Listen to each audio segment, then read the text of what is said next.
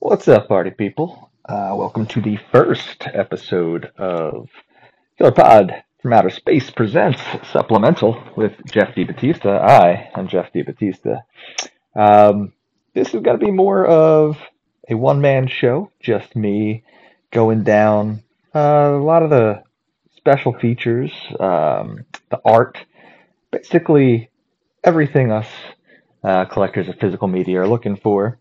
Um, you know, if you listen to our regular show, you know I got a stack of Blu-rays always sitting around that I haven't watched yet. Um, but the biggest reason for me buying them usually isn't so much the movie as everything that comes with it. Um, and you know, I don't really get to talk about it that much on the show itself. And sometimes, you know, there's hours worth of special features on these things. So I figured I'd do a little show uh, on my own and drop it whenever. So anyone who's interested in this kind of thing can listen and check it out. So the very first episode right now uh, is going to be on the Blu-ray Criterion release of Shaft. It's a newer release, uh, released this year, 2022. Um, two discs. Great, great cover art. Um, lots of like purples and orange and red and pink. It's uh, very cool. Just kind of, uh, you know, let you get get into what you're going to get into. That makes any sense. Um, so let's get into this. You know, you open up the the Blu-ray itself. You get your inside leaf.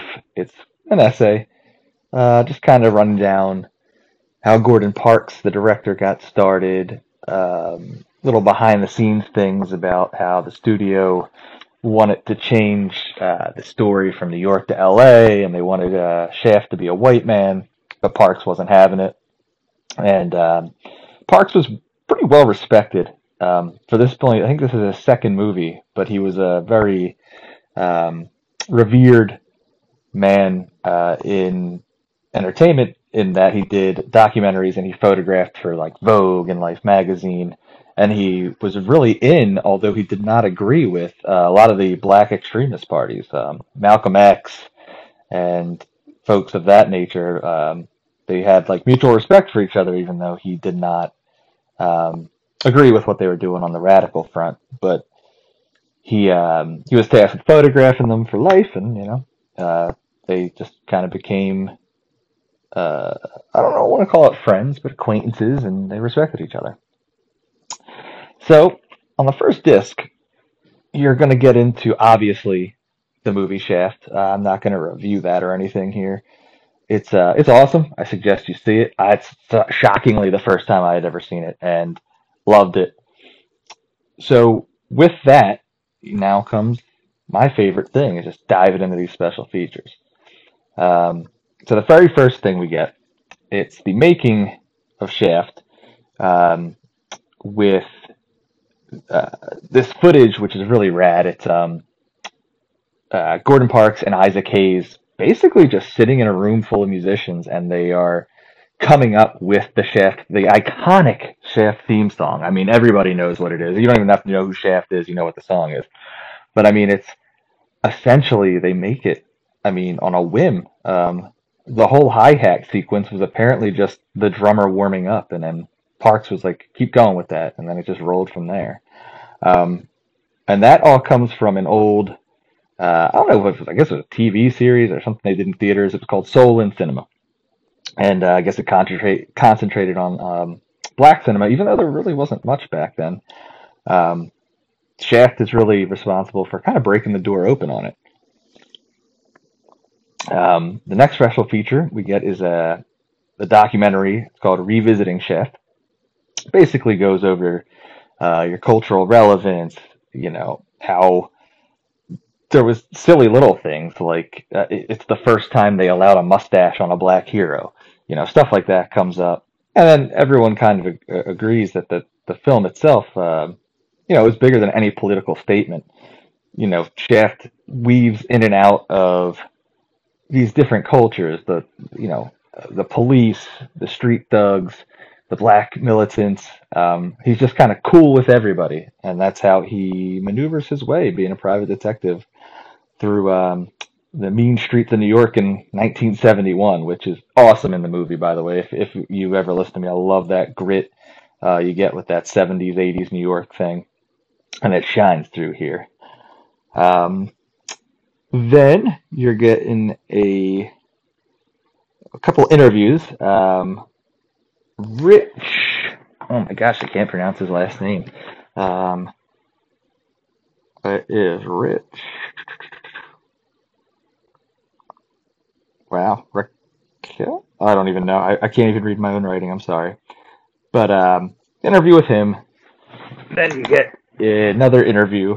This time it is from a French talk show called Hotspot, and it's an interview of um, Isaac Hayes, which is it's tough to watch from time to time because it, they can't quite decide, and it's not the uh, criterion; it's the actual program itself. They can't decide if they want to do it in French or put some uh, English subtitles on or do it in English. It, it it's kind of all over the place in terms of uh, uh, translation, but it's pretty awesome. Lots of um, live footage of Isaac Hayes playing. Uh, I, you know, I, I should have even um, I should have researched it. But if you're a fan of Public Enemy, um, if you ever listen to Welcome to the Terror Dome when it starts with brothers and sisters, uh, that's this this thing that Isaac Hayes played, and um, he's stage presence is amazing. You know, he comes out in like this giant cape.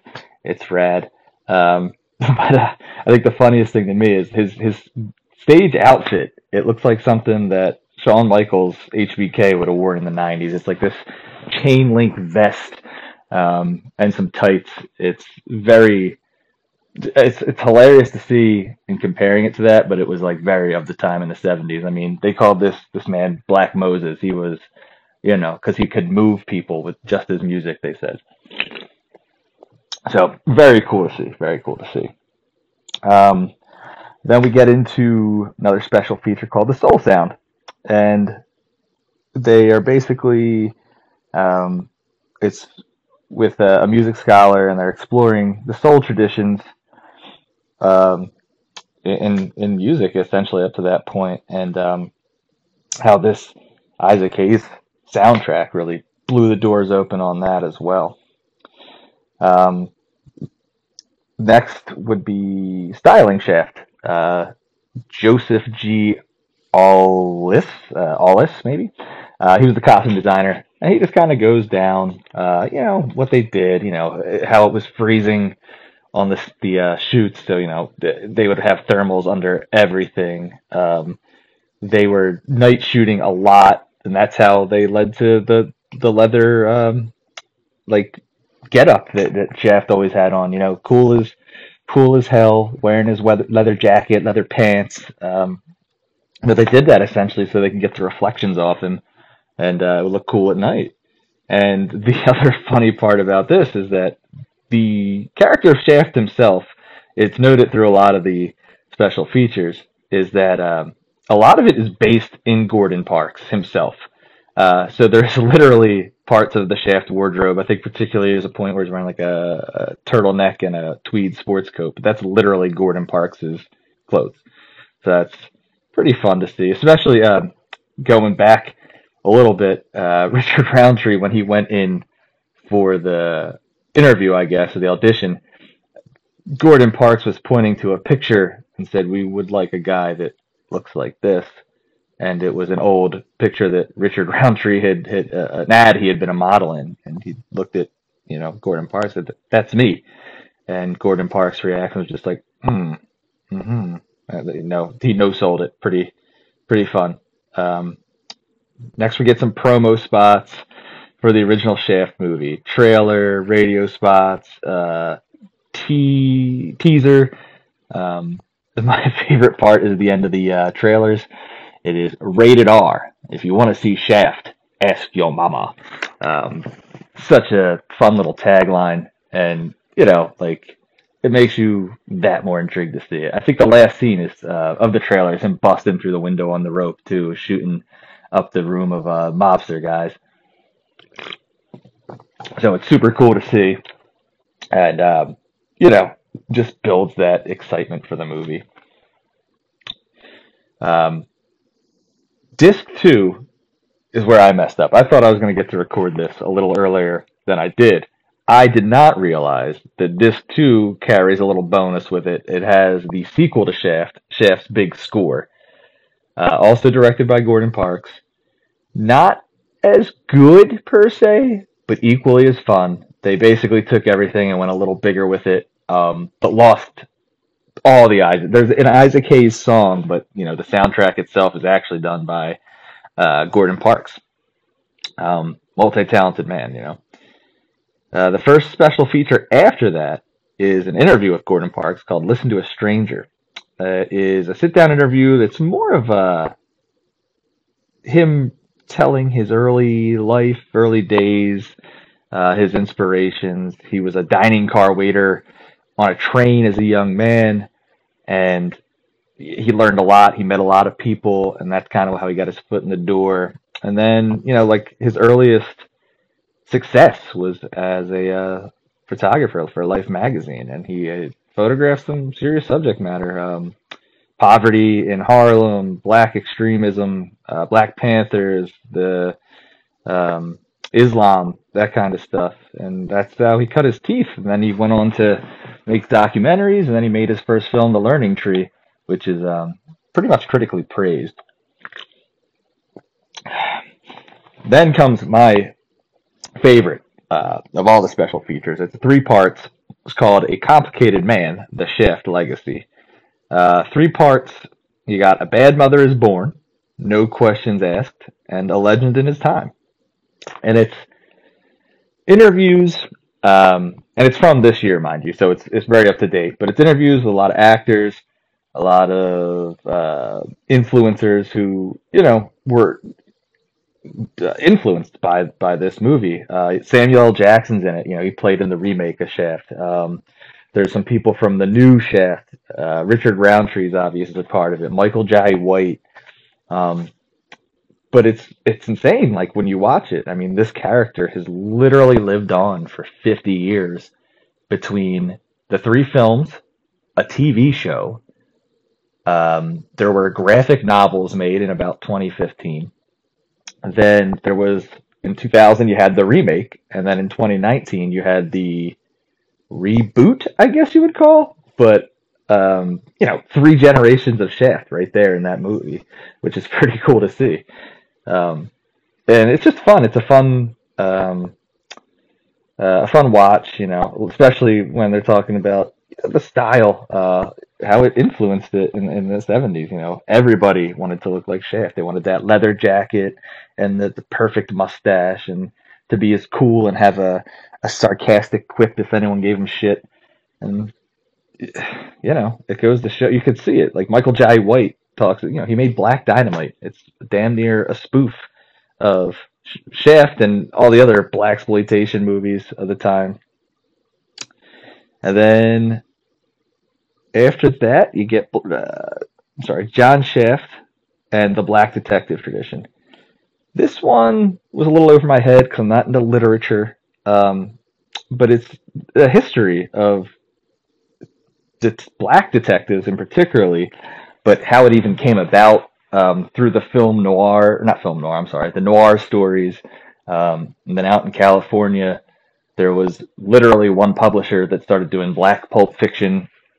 And then from there, authors would create novels um, are they called novels? I don't even know if they're called novels. Like I said, not a book guy, but uh, stories about these black detectives, and most of them were very hammy and cheesy uh, until Shaft was was put out, and um, it was more real. He was like the, the flawed hero, that kind of thing, and people related to it.